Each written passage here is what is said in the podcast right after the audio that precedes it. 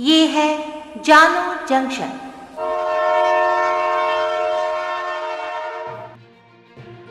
नमस्कार, आज है 5 जुलाई 2022 मैं हूँ पूजा वर्मा और आप सुन रहे हैं जानो जंक्शन पे Hindi news podcast, news rail.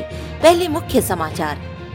Delhi से दुबई जा रही स्पाइस जेट एस जी ग्यारह फ़्लाइट की कराची में लैंडिंग। पंजाब में नए मंत्रियों के विभागों का हुआ बंटवारा। नुपुर शर्मा पर सुप्रीम कोर्ट की टिप्पणी से पूर्व जज ब्यूरोक्रेट्स खफा।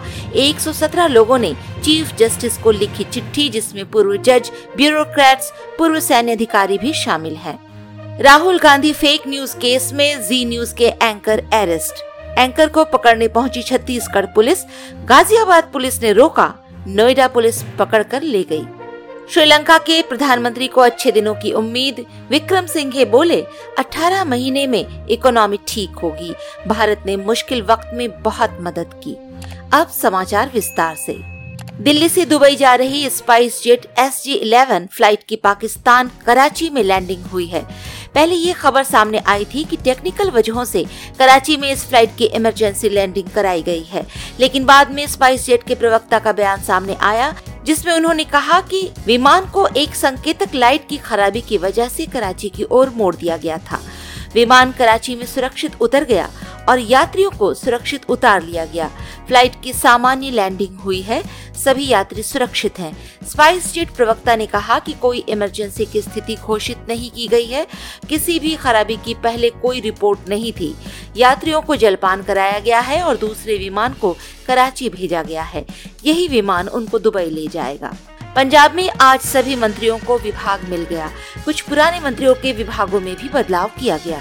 पंजाब सरकार में मुख्यमंत्री सहित कुल मंत्रियों की संख्या अब पंद्रह हो गई है नए मंत्रियों में दूसरी बार विधायक चुने गए अमन अरोड़ा के अलावा पहली बार चुनाव जीतने वाले अमृतसर दक्षिण के विधायक डॉक्टर इंदरवीर सिंह निज्जर गुरुहर सहाय के विधायक फौजा सिंह सरारी, समाना के विधायक चेतन सिंह, जोड़ा माजरा और खड़रा से महिला विधायक अनमोल गगन मान शामिल हैं।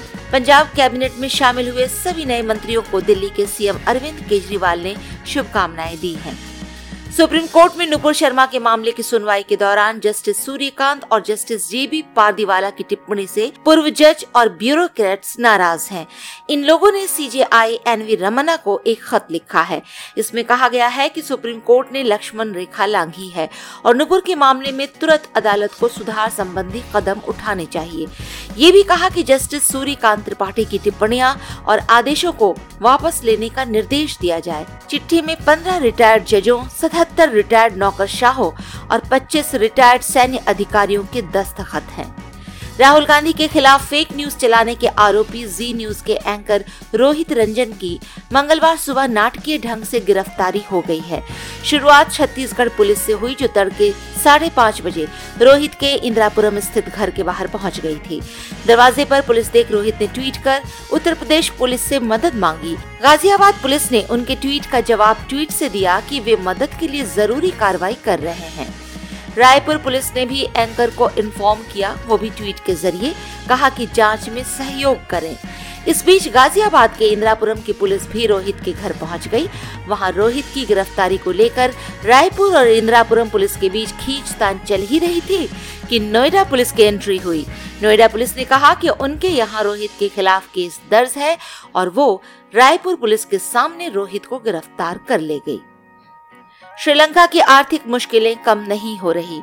लोगों का पलायन भी जारी है। इस बीच प्रधानमंत्री रानिल विक्रम सिंघे ने देश को भरोसा दिलाने का प्रयास किया है।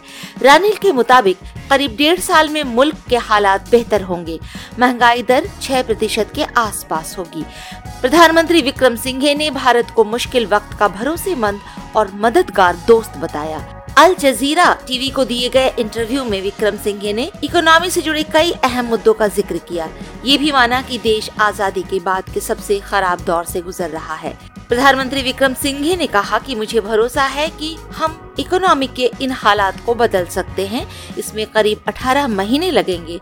अगला साल यानी 2023 हमारे लिए बेहद मुश्किल होने वाला है। लेकिन 2024 तक अर्थव्यवस्था पटरी पर होगी और रफ्तार पकड़ने लगेगी। श्रीलंकाई प्रधानमंत्री ने भारत को सबसे अच्छा दोस्त बताया। कहा, श्रीलंका गंभीर आर्थिक संकट से गुजर रहा है। इससे निपटने में भारत ने हमारी बहुत मदद की है। अडानी ग्रुप की देश में एंट्री का हम स्वागत करते हैं। आज के लिए इतना ही। सुनते रहिए जानू जंक्शन पे न्यूज़ रेल।